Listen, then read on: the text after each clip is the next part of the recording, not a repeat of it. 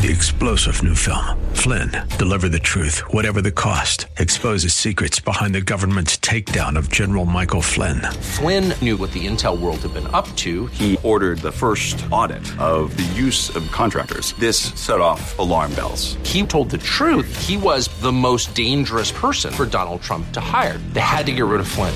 Flynn, deliver the truth, whatever the cost. Available now. Watch it today. Go to salemnow.com. Salemnow.com.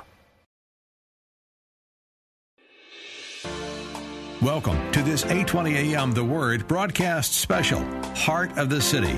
Pastors, ministry leaders, and churches have received a call to serve their communities with the love and compassion of Christ. The call is from God's heart to the heart of the city.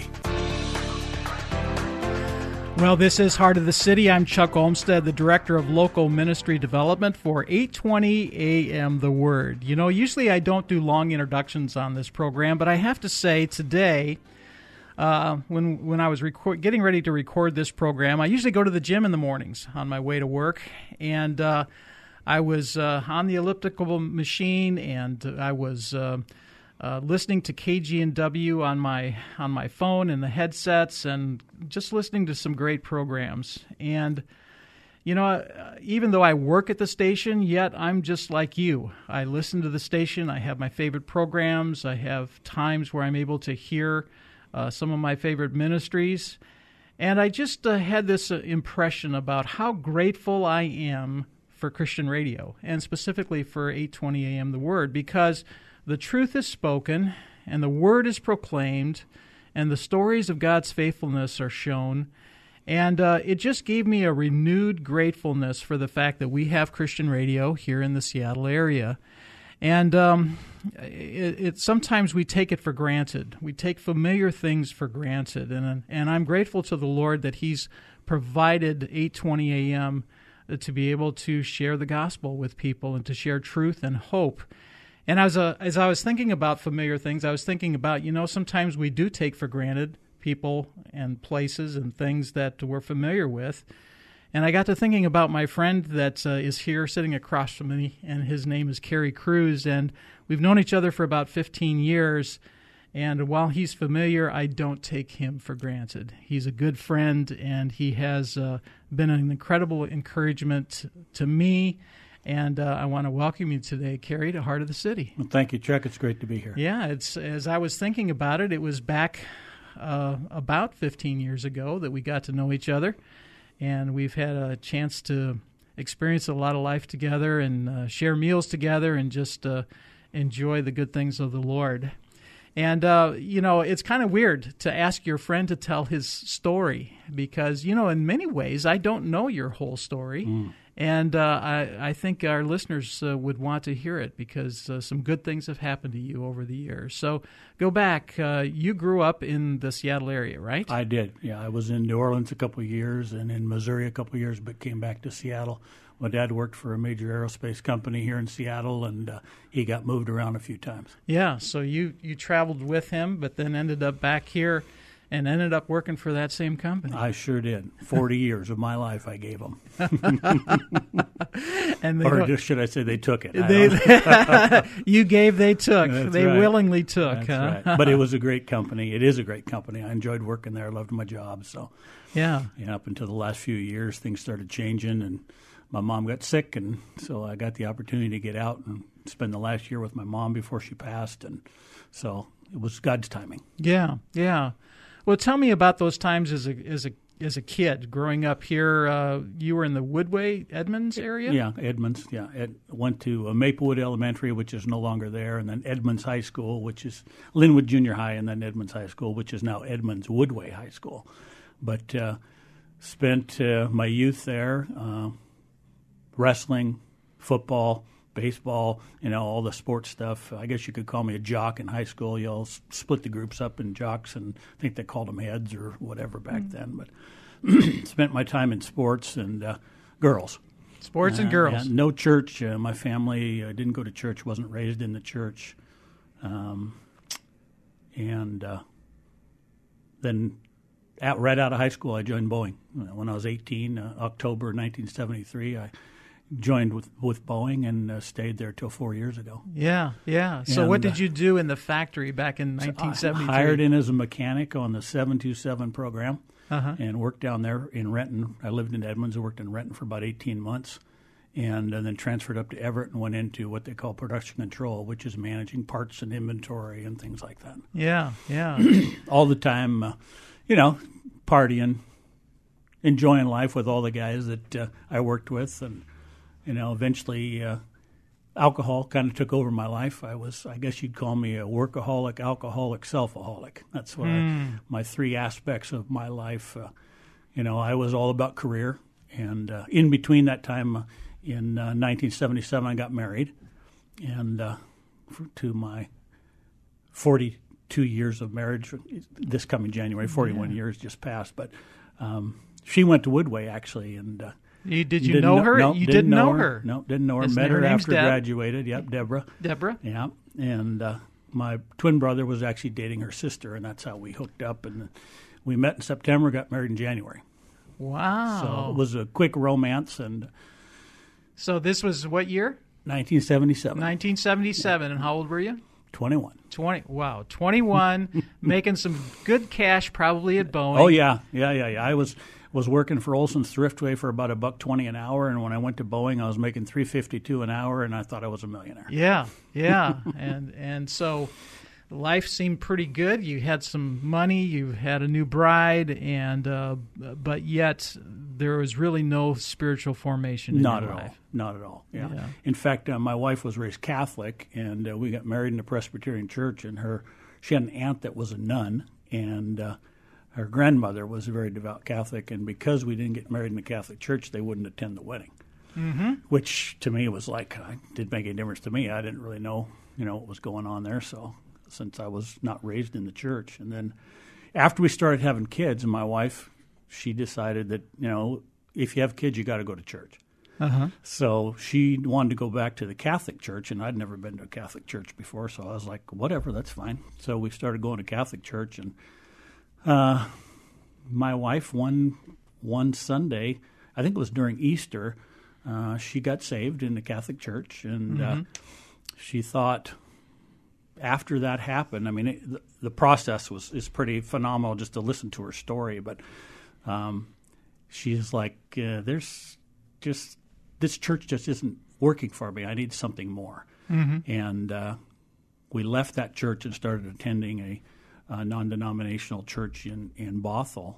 And uh, I I was still drinking and partying, and you know she'd been I'd say radically saved. I'll call Right. it that because you know she was your typical you know she'd beat me up with the Bible or leave little tracts on my nightstand and you know trying to convince me that I was going to hell and you know I just would kind of ignore her and go my way and and uh, we our marriage became you know strained and and uh, I had an opportunity at work to be transferred to Toronto, Canada, and uh, we all decided to go. And at the last minute, I uh, pulled some malarkey that I shouldn't have, and my wife said, "Well, you can go there by yourself. We're not going."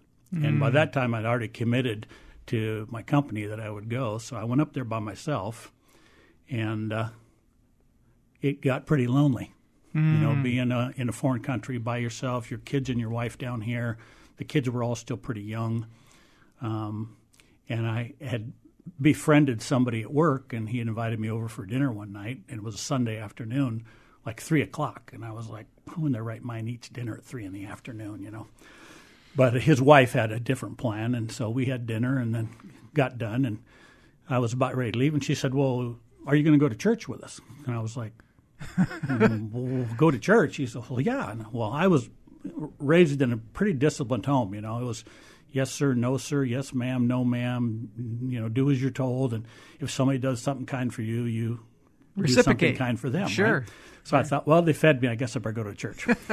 Almost like the mission, huh? yeah, exactly. So uh, I went to church with them that night, and I mean, I, you know, the pastor was speaking right to me, the message he gave, and you know, I was like very convicted, but not yet, you know, convinced that Christ was for me, and. Uh, we left, and you know Diane was her name. She asked me, "What'd you think?" And I was like, "Oh, it was awesome." You know, I felt like the guy was talking to me, and you know, for the next couple three weeks, I was over at her house every Sunday for dinner and then going to church, and so I got saved up there. Wow. And uh, did De- did your wife Deborah know anything that was not. going on? She did not. Interesting. And uh, you know, we we'd been separated, and she was going to church down in in Bothell, and uh, she had talked to this lady at church about, you know, what a scumbag I was, and uh, she didn't use those Right. words, but I mean that's, you know, the things I had pulled on her, and um, this lady said, "Hey, look, you have every right to divorce him." Biblically, everything he's done, you have every right to divorce him. But she said, let me tell you something. He's always going to be the father of your children. Mm-hmm. He's always going to be in your life. And just her telling that to Deborah, she kind of had this thought about, well, yeah, that's right. Maybe we should try and reconcile, yeah. Unbeknownst to me. And uh, so I got saved. She's talking to this lady, you know how God works. It just puts the story together, right? And uh, I call her on the phone one day and start talking to her, and, and she wants to ask. She would told me this later. She wants to ask me, "Is it okay if we come back up there? You know where you're at? We want to If she moves to Toronto. Yeah, but she was afraid that I was going to say no. Ah. And uh, at the same time, I was wanting to ask her to come up, but I was afraid she would say no. Yeah. You know, because she already told me you can go up there and rot. yeah. Yeah. You know, and then it just she said it, and I said it, and we were crying, and you know, the, long story short, they came to Toronto. Uh, we reconciled. Um, it was the best thing that ever happened to our marriage because you know, being in a foreign country, not having any friends, not knowing people, we had to rely on ourselves, right? Yeah. So it was a good time for our family to come back together and be united. Um, of course, we still had issues, right? I never ever dealt with the issues that had, had caused the problems in my marriage to begin with. And when we moved back down here, um, you know, we were still having problems. I was angry about things and never dealt with my anger. And um, one day we were, my wife and I were arguing, and um, my youngest son had called our pastor and said, Pastor John, my parents need help. really? Yeah, and Wow. he was just, uh, I think he might have been junior high. Could Yeah, I think he was in junior high.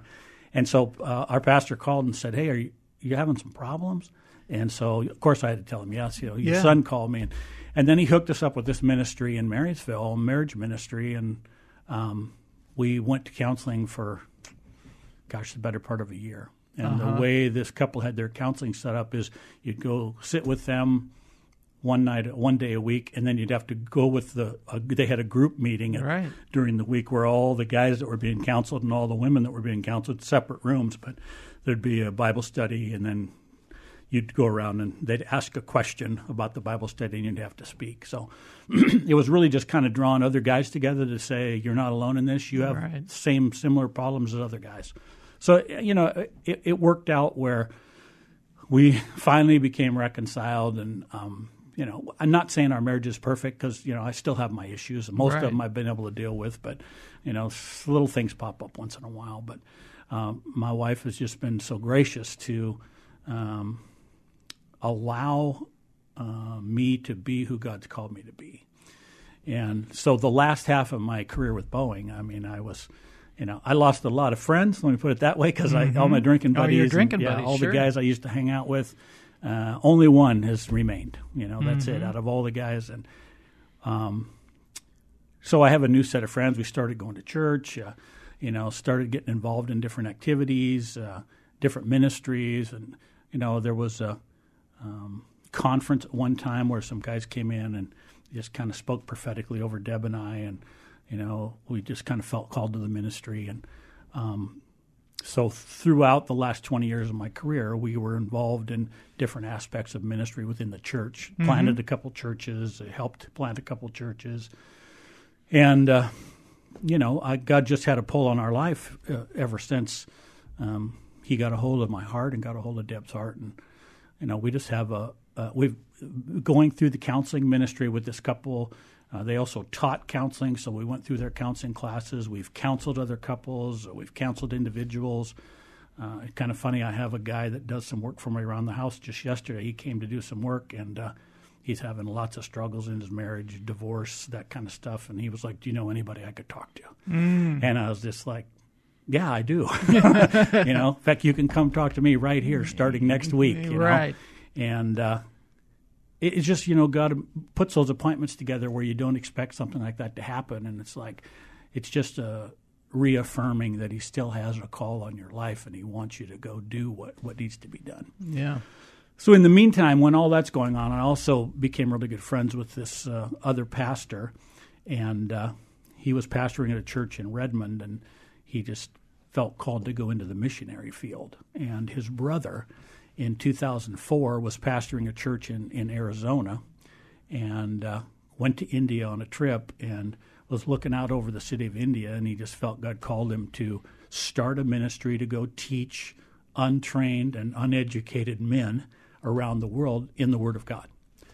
And they started this ministry called GTN Global Training Network, where they go into different countries uh, and instead of planting a missionary in the country and living there, they go in and train two, three, four times a year and then leave and let the indigenous pastors and leaders there train their own people. They know the culture, they know the language, they know what's needed.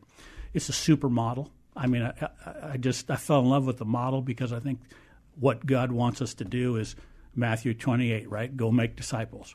And then those people that are in the country that understand the culture, that understand what those people need, can go give them what they need. Mm-hmm. So you're listening to uh, Heart of the City. I'm Chuck Olmstead, the Director of Local Ministry Development. And with me is a good friend of mine. His name's Kerry Cruze, and uh, he's sharing his story today. And uh, so you, so did you go on missions trips then while you were still working at uh, uh, at the at Boeing? The, la- the last couple years, um, this friend of mine that's in in this global training network ministry, Joel, had invited me to go to Uganda, and I was like. Uh, I don't know, man. I, you know, what do I have to offer? You know, uh. this foreign country, and so uh, he said, no, no, I, I need leaders to come and help teach. And they have this curriculum that they teach, uh, you know, church history, leadership, uh, character and integrity, um, systematic theology, just this good, really good, rich cu- curriculum that they teach. And then um, every Saturday after they start that, that teaching, uh, the pastors and leaders come together for two years every Saturday to get further teaching and understand what's going on. So I, I I committed to, to, to Joel that I'd go with him, and we went to Uganda. And the first time I went to Uganda, actually, I took my youngest son with me because he's been involved in Young Life and uh, doing some different things with his church. And he just really, he had told me, Dad, I've always been called to Africa, which I never knew. Right? right. I said, well, then let's go. So we went to this conference in, in Uganda. There was like 1,800 people. And uh, he's teaching the youth, five, six, seven hundred people, and I'm watching him one day, just speaking to him, speaking over him, and I was like, "Man, this kid's got a calling on his life." I mean, it was I, I didn't even recognize who he was. Wow, it was so cool. And uh, you know, then we were teaching, and um, one of the pastors got sick, and this is how I really kind of got hooked into GTN for good. one of the pastors got sick, and Joel said, "Hey, I need you to go over to this group here and teach this group." And I said, "Well, who is it?" Well, it was all a bunch of women. And uh, I was like, Joel, I, it's like 200 women, divorced, single, you know. I don't. I don't have anything to Here offer. you're this it's, foreign white guy yeah. going to Uganda, going to preach to a, yeah. teach him to yeah. 200 women. and I was like, Joel, I, I don't have anything. He goes, you do. You got a message, just you know. And I had put this message together called "God taketh away in order to establish." And so I'm I'm speaking this message and teaching these women, and there's this one gal over in the left hand corner, and she starts crying, crying, and you know about halfway through the message, um, she comes over and starts talking to me. Well, I don't understand the language, so this other woman came up and.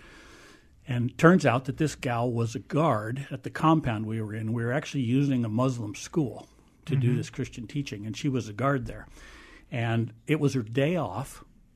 And when they first assigned her to the to the compound for, for guard duty, she said, "I don't want to go there. It's all just a bunch of Christians. I'm not interested."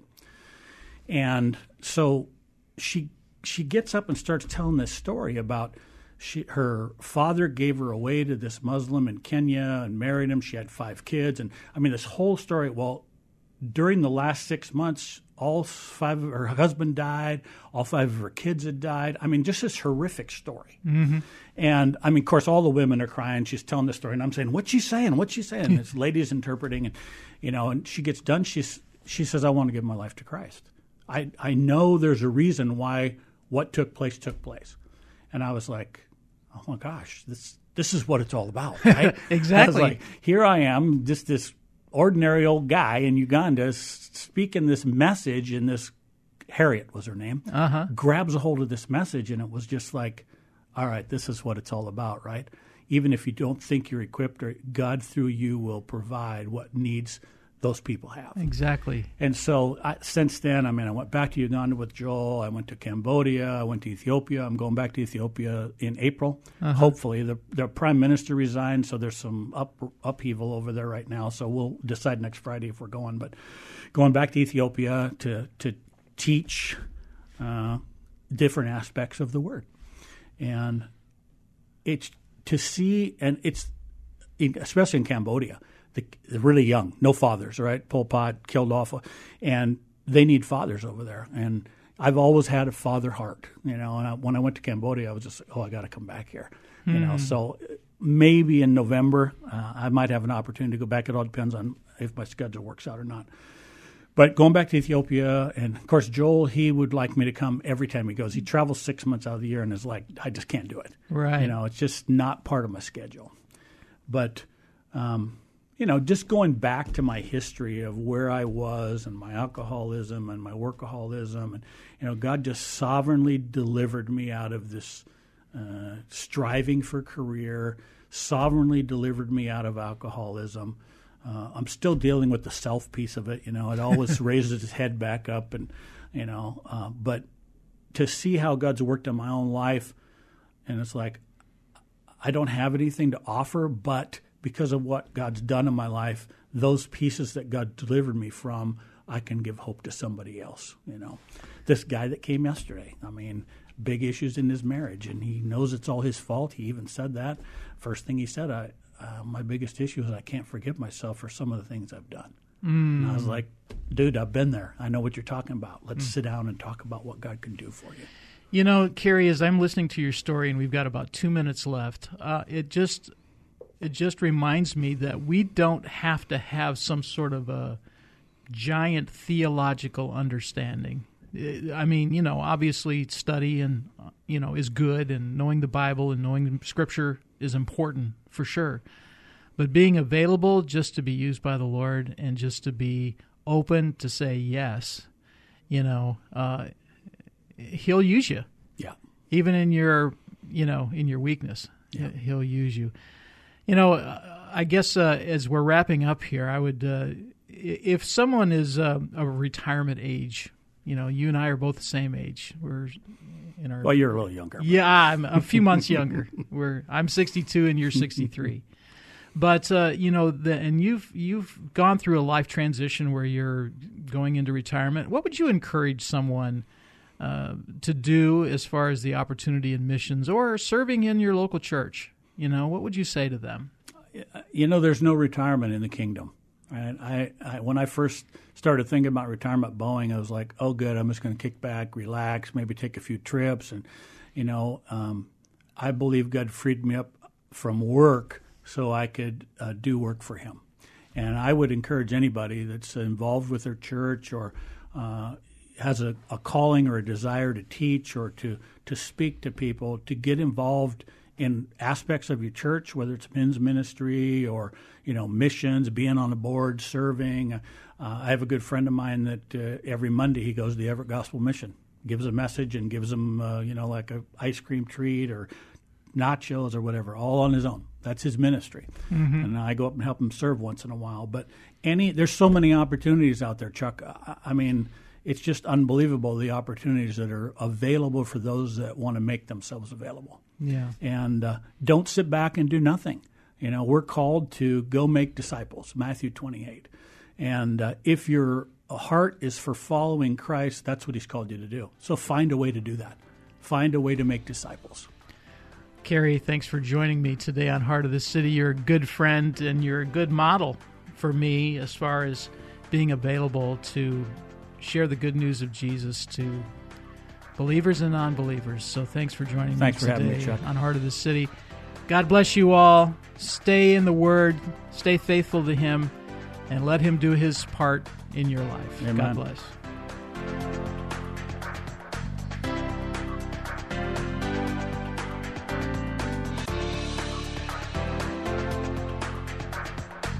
You've been listening to this 820 AM The Word special Heart of the City. For more information on how your pastor or your ministry can be featured on 820 AM The Word, call Chuck Olmstead 206 269 6216 or go to thewordseattle.com. Three star general Michael J. Flynn, head of the Pentagon Intelligence Agency, knew all the government's dirty secrets. He was one of the most respected generals in the military. Flynn knew what the intel world had been up to. He understood its funding. He ordered the first audit of the use of contractors. This set off alarm bells. The explosive new documentary, Flynn, Deliver the Truth, Whatever the Cost, and covers the facts behind this scandal. Flynn told the truth. He was the most dangerous person for Donald Trump to hire. I find out the worst enemy that I'm going to face in my life is right here in America. They took my assessment and they wanted me to change it. And I was like, I'm not changing it. They had to get rid of Flynn. With in depth interviews, archival footage, and never before seen personal records of the man behind the headlines. I just felt like I was drowning. Flynn, Deliver the Truth, Whatever the Cost. Available now. Watch it today. Go to salemnow.com. Salemnow.com.